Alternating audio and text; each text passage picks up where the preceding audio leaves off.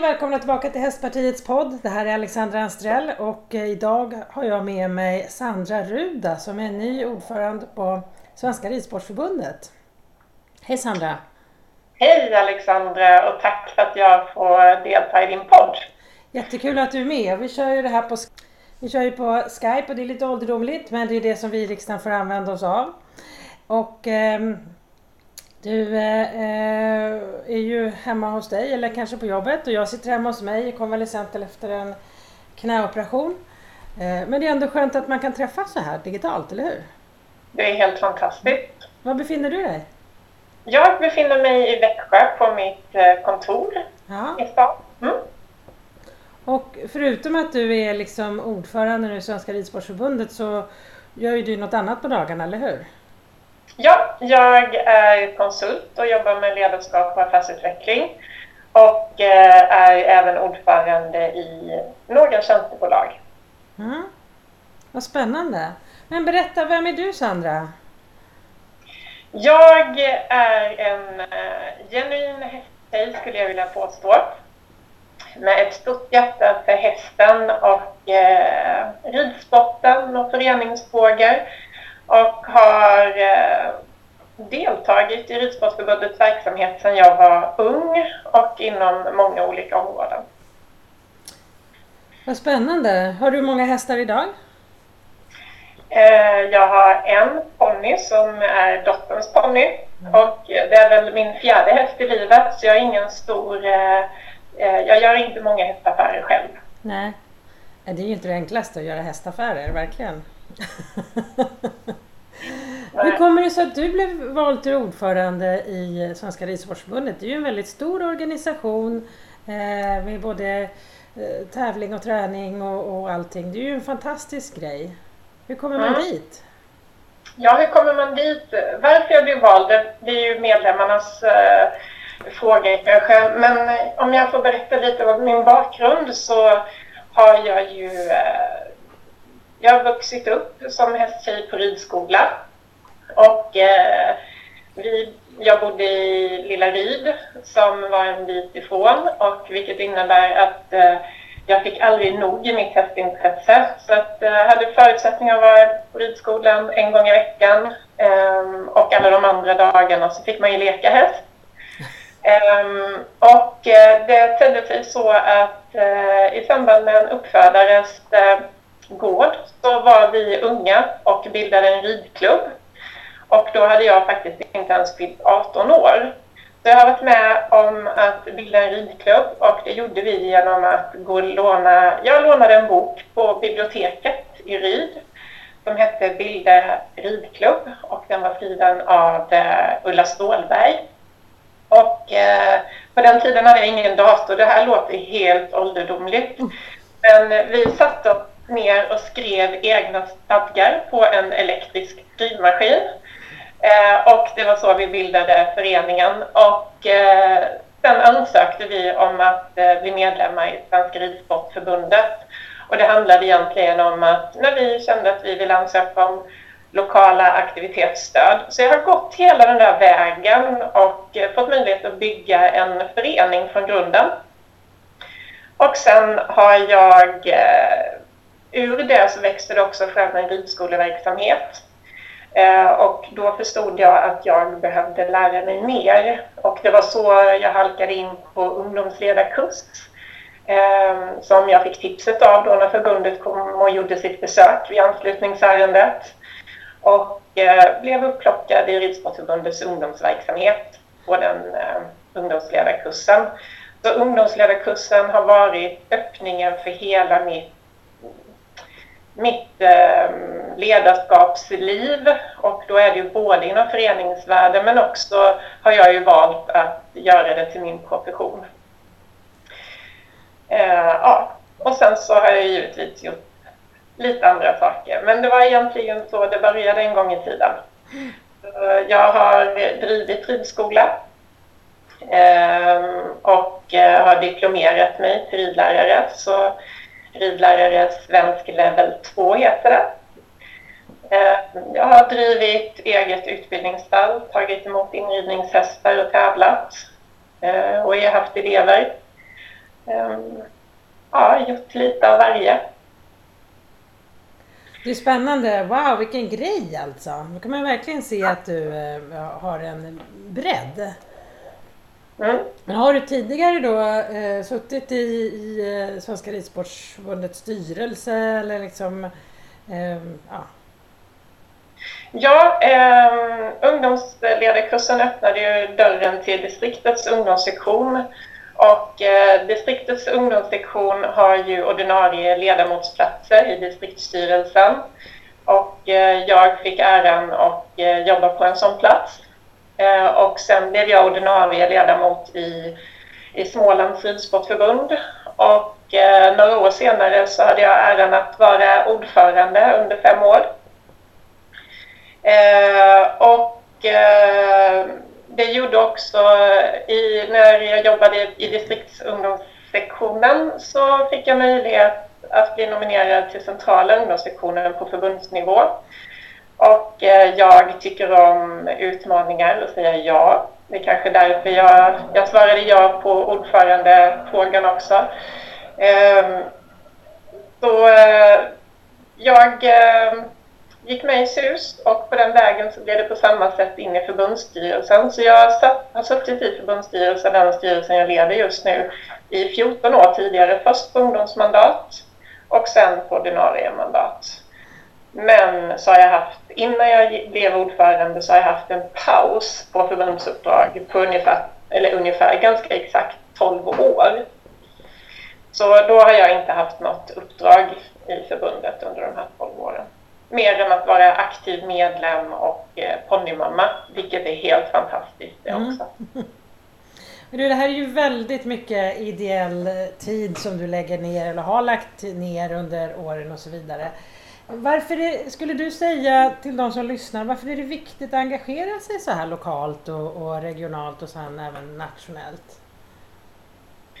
Eh, för det första så får man ju väldigt mycket ut av det själv. Det är, för man får möjlighet att växa eh, som människa eh, och man får göra saker tillsammans för varandra. Eh, det har hela tiden varit min drivkraft att se glädjen i att göra saker tillsammans. Ehm, att eh, jag är född nyfiken så, och tycker om utveckling och förbättringsarbete. Det har också varit en plattform för mig att hela tiden tillsammans gör vi någonting bättre imorgon. Och, eh, jag tror på föreningslivet, att få lära sig demokratiprocesser, demokratifrågor och driva det från grunden. Och också känna att man faktiskt kan påverka och att man kan förändra. Ehm, jag tycker det svenska föreningslivet är helt fantastiskt. Och klart att vi har utmaningar. Ehm, men ehm, eh, det är med stor glädje jag är tillbaka i mm. idrottsrörelsen igen. Mm. Jag vet inte riktigt hur det ser ut i alla ridsportföreningar men jag tänker generellt runt om i Sverige så kan man ju se liksom ett vikande intresse av att man ska engagera sig i föreningslivet. Det spelar ingen roll om det är en idrottsförening eller en politisk förening eller många undrar liksom what's in it for me? Som förälder kanske det är många som tycker att det är jobbigt att baka kakor till den där äh, fotbollsturneringen och, och så vidare. Eh, hur ser det ut hos er och vad tänker du kring den trenden? Ja, och jag skulle visst vilja haka på det du säger om trender för hur föräldrar och deras barn beter sig har gått i olika vågor om jag ser tillbaka till när jag drev ridskola och eh, då var det lite det här kundbegreppet. Eh, vi, eh, vi betalar och då ska vi få. Mm. Då var det här tillsammansperspektivet ganska frånvarande och eh, då fick man eh, dra människorna till verksamheten på ett annat sätt och ha en annan typ av attraktionskraft och argument för det. Eh, det ser... Och nu så har ungdomstrenderna visat sig att i dagens otrygga samhälle så kommer eh, ungdomar söka sig till olika sociala sammanhang som, eh, där de känner trygghet och där gemenskap kommer bli viktigare. Och här ser ju jag eh, betydelsen av hela det svenska föreningslivet, idrottsrörelsen och eh, givetvis att ridsportföreningarna är en sån miljö. Så jag tror att de här vågorna eh, är typ olika trender. Men jag ser hela tiden det mänskliga behovet av att göra saker tillsammans. Det är ju det som bygger vårt samhälle på olika sätt. Ja, visst är det så. Det är viktigt. Och precis som du säger, föreningslivet är ju en oerhört viktig del i, i att förstå demokratin. Mm. Och eh, det kan vi aldrig nog så mycket jobba kring, tänker jag. Det ser vi ju runt omkring oss i omvärlden och eh, ja, det är ingenting man kan ta för givet. Men det är ett bra sätt att lära sig på, tänker jag också. Mm. Du, eh, vi går vidare då. Att vara ordförande i Svenska Ridsportförbundet. Mm. Det är ju ganska många saker som eh, ligger tungt på dina axlar naturligtvis. Eh, Mm. Är det någonting, om du får säga tre saker, vilka är liksom absolut viktigaste sakerna där du känner att du vill göra ett avtryck? Ja, eh, jag började ju ordförandeskapet och pratade väldigt mycket om våra trygghetsfrågor, att det ska vara tryggt för människan och eh, det är ju en av de tre sakerna som jag vill fortsätta jobba med och vi jobbar hårt med de sakerna. Eh, det andra är ju hästens trygghet och hästens välfärd som är vår aktuellaste fråga skulle jag nog vilja påstå. Och sen så eh, skulle jag vilja säga att jag vill förbättra eh, föreningarnas förutsättningar att bedriva sin verksamhet. Och det handlar ju om att eh, stärka Eh, förutsättningarna på den lokala nivån. För vi har väldigt mycket duktiga människor i vår lokala nivå. Men det är mycket bristande resurser, det är slitna anläggningar, eh, det är nya djurskyddskrav som är tungt för föreningarna att leva upp till. Och i vissa fall så är det också en samhällsstruktur som kommer närmare eller där man vill flytta på ridsportanläggningar eller inskränker på den marken som vår verksamhet faktiskt kräver för en bra hästvälfärd. Så eh, om jag summerar det lite kort, trygghet för människan, hästens välfärd och bättre förutsättningar för föreningarna. Ja, spännande. Om jag börjar då med lite frågor bakifrån. Eh, det här med bättre förutsättningar för föreningar. Jag läste någon tidningsartikel igår tror jag att det var just om att det är många ridskolor som nu måste stänga sin verksamhet av olika anledningar. Hur blir ni inblandade i en sån del? Alltså ringer de på hjälp eller hur funkar det?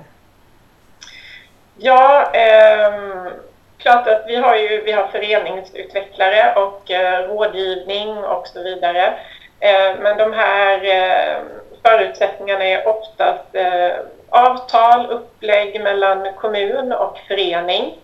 Ehm, och vi kan givetvis bistå, men vi har ju inga resurser att sätta till utan det är kunskap vi kan, och rådgivning vi kan hjälpa dem med. Ehm, men ehm, jag tänker, eh, vad menar du mer i liksom hur vi blir inkopplade? Jag tänkte bara just, det var precis som du sa, då erbjuder ni liksom råd och stöd och så vidare. Ja. ja. Ja, Ja, det är jättebra. Nej, men jag tänkte det finns många olika anledningar. Men det är tråkigt när man läser att nu måste de stänga, de får inte stöd från kommunen eller vad det nu må vara. Så att det, Mm. mm. Ehm, hästens välfärd då, det är ju en ganska stor fråga som har varit väldigt mycket på tapeten eh, senaste tiden och eh, inte minst i sociala medier. Väldigt Mm. mycket tyckande och tänkande och eh, ehm, Ja, förra podden så var ju med din generalsekreterare och Mm. vi pratade en del hästvälfärd. Men hur stor är frågan och hur mycket förändring tror du att man faktiskt kan göra? jag tror ju absolut på förändring. Det finns ju olika saker. Det ena är ju eh, regelverk. Eh, Det jobbar vi på Eh, och där är det ju så att vi vill se en bättre tillsyn. Eh, men det handlar också om eh, kulturen och den kan man ju förändra genom att höja kunskapen. Att, eh, vad är rätt sak att göra? Att vi fortsätter jobba och förmedla det. Men också att förändra attityder. Och det tar ju lite tid. Attityder smittar och eh, det innebär att det är en fördröjningseffekt innan man har nått ut i alla ändar. Men det var också någonting som vi fick med oss väldigt tydligt när vi var på det internationella Ridsportförbundets årsmöte i november. Då så sa de change or get change. Eh, så antingen så förändrar ni er eller så blir ni förändrade. Och eh, här lyfter man ju Sverige som ett av föregångsländerna. Ändå så är ju inte vi nöjda. Och eh, vi är inte nöjda på förbundet när vi får veta sådana här fruktansvärda händelser. Eh, men jag känner ju också stöd i det stora engagemanget som ibland blir lite hårda tongångar. Men alla som älskar hästar eh, har ju nolltolerans mot våld mm. mot hästen. Så det, vi är överens om det. Och det är ju en väg att nickla ut framåt. Men det är både, det handlar om tillsyn, regelverk eh, och att eh, förändra kulturen. Ja, vi hade ju ett poddprogram med ehm, eh, med, jag har ju varit, gjort lite travturnéer också och eh, så hade jag ju en ehm, eh, intervju med, med Erik Adelsson, travkusken, mm. som har fått, eh, som fick årets schysstaste kusk, en sån utmärkelse. De har ju någon form av mätning att så länge man, inte blir, om man inte är anmäld för att man har liksom piskat sin häst eller vad man nu har för olika kriterier som de har. Det är ju någon form av morot i det hela att ändra en kultur. Är det någonting som du skulle kunna se inom ridsporten också? Absolut. Eh, och vi har ju det som blir i de här uppmärksammande, det blir Eh, en situation, en händelse som eh, eh, granskas, som Aftonbladet gjorde i det här fallet. så blir det ett drev kring det och då är det så lätt att man tycker att det är väldigt mycket. Men vi, de allra, allra flesta gör ju rätt och gör bra saker. Så det finns ju väldigt mycket föredömen där ute, men de försvinner lite i, i eh, de här lägena eh, i uppmärksamhet. Så jag tar med mig det i att lite fler morötter mm. Eh, till våra, inte bara hästar, utan våra goda förebilder. Det tycker jag var ett jättebra förslag, Alexander. Ja, jag tyckte det var så roligt när de berättade om det och ja, jag har ju fått prova att köra en sån här travsulky och jag hade ju inte fått den där utmärkelsen för man blir ju liksom lite engagerad där och eh, drar på med tömmarna så. Det fick man ju inte göra. Eh, nu var ju inte det så hårt men ändå, det var väldigt höga krav på liksom alla sätt man gör och så vidare. Tror att så nu, kan... ja, det, var ju kun... kunskap där det är lätt att göra rätt. Ja, precis. Jag ja. tänker att när, eh, efter OS där, den här tjejen som red femkampen eh, som också piskade hästen ganska mycket blev det också en stor debatt om huruvida man får använda pisk på hästen eller inte. Och, och vi som håller på med hästar vet ju att man kan behöva det för att liksom peta på ett speciellt ställe eller inte för att slåss med. Det måste ju vara jättesvårt att uh, vara en stor koloss i den här opinionsbildningen som ni då är. Att mm. liksom inte dras med i, i, i vågor eller hur man nu ska uttala det. Ja, och att hålla linjen och ändå stå fast vid det som är bra och lyfta förebilderna. Och det är väl eh, någonstans när eh, engagemanget är här och nu i ett specifikt fall, då är ju min uppgift som ordförande att ta, liksom, ligga steget före, jobba på lösningarna mot en bättre hästvälfärd, att titta mot framtiden och hela tiden hålla de här tre spåren Eh, för det här är ju, vi gör ju inte en sak i taget utan vi jobbar ju med de här hela tiden. Både häst, människa och föreningar har vi ju med oss varje, varje dag. Och sen går det i lite vågor beroende på vilka delar som får uppmärksamheten. Men vi jobbar ju framåt mot framtiden i frågorna hela tiden. Och det kan jag känna att jag önskade att det framkom lite mer eh, i de här eh, det är inte så att vi jobbar i efterhand. Vi jobbar väldigt mycket förebyggande mm. och är goda förebilder på många sätt för andra länder runt om i världen. Mm. Ja men det tror jag verkligen. Sverige ligger i framkant eh, i många delar kring hästvälfärden i liksom eh, tillsyn, välfärd, regelverk. En del regelverk som kanske är lite för byråkratiska ibland istället för att man tittar på hur hästarna faktiskt mår. Mm. Så att det tror jag man ska inte måla upp en alltför svart bild men det är klart att man, måste se till att hästarna mår bra. Men du, jag tänker det är ju mycket som man kan bestämma då kring hästnäring och häst, ja alltihopa. Om du då satt i regeringen och var minister och ansvarade för hästnäringsfrågor, vad skulle du mm. bestämma då för att förbättra för Sveriges hästnäring? Och jag skulle stiga upp väldigt, väldigt tidigt den dagen. Ja. Jag göra så mycket och gå i säng sent. Eh, men det är framförallt två saker. Eh, just nu så känns ju att förstärka tillsynen för hästens bästa som en av de viktiga åtgärderna. Och också här är ju inte vi ensam aktör utan det finns ju andra samhällsaktörer och att vi går hand i hand i det där och ser till att det blir ett komplett system med tillräckligt resurs, tillräckliga resurser och en tydlig ansvars och mandatfördelning. Så det är att förstärka tillsynen för hästens bästa skulle jag göra. Eh, och sen så skulle jag förstärka förutsättningarna för våra lokala föreningar. För där, om de får bättre förutsättningar så blir det sen i nästa steg bättre för den enskilda medlemmen. För vi har så mycket duktiga människor ute i våra lokala föreningar som behöver få bättre förutsättningar för att faktiskt kunna göra det de vill.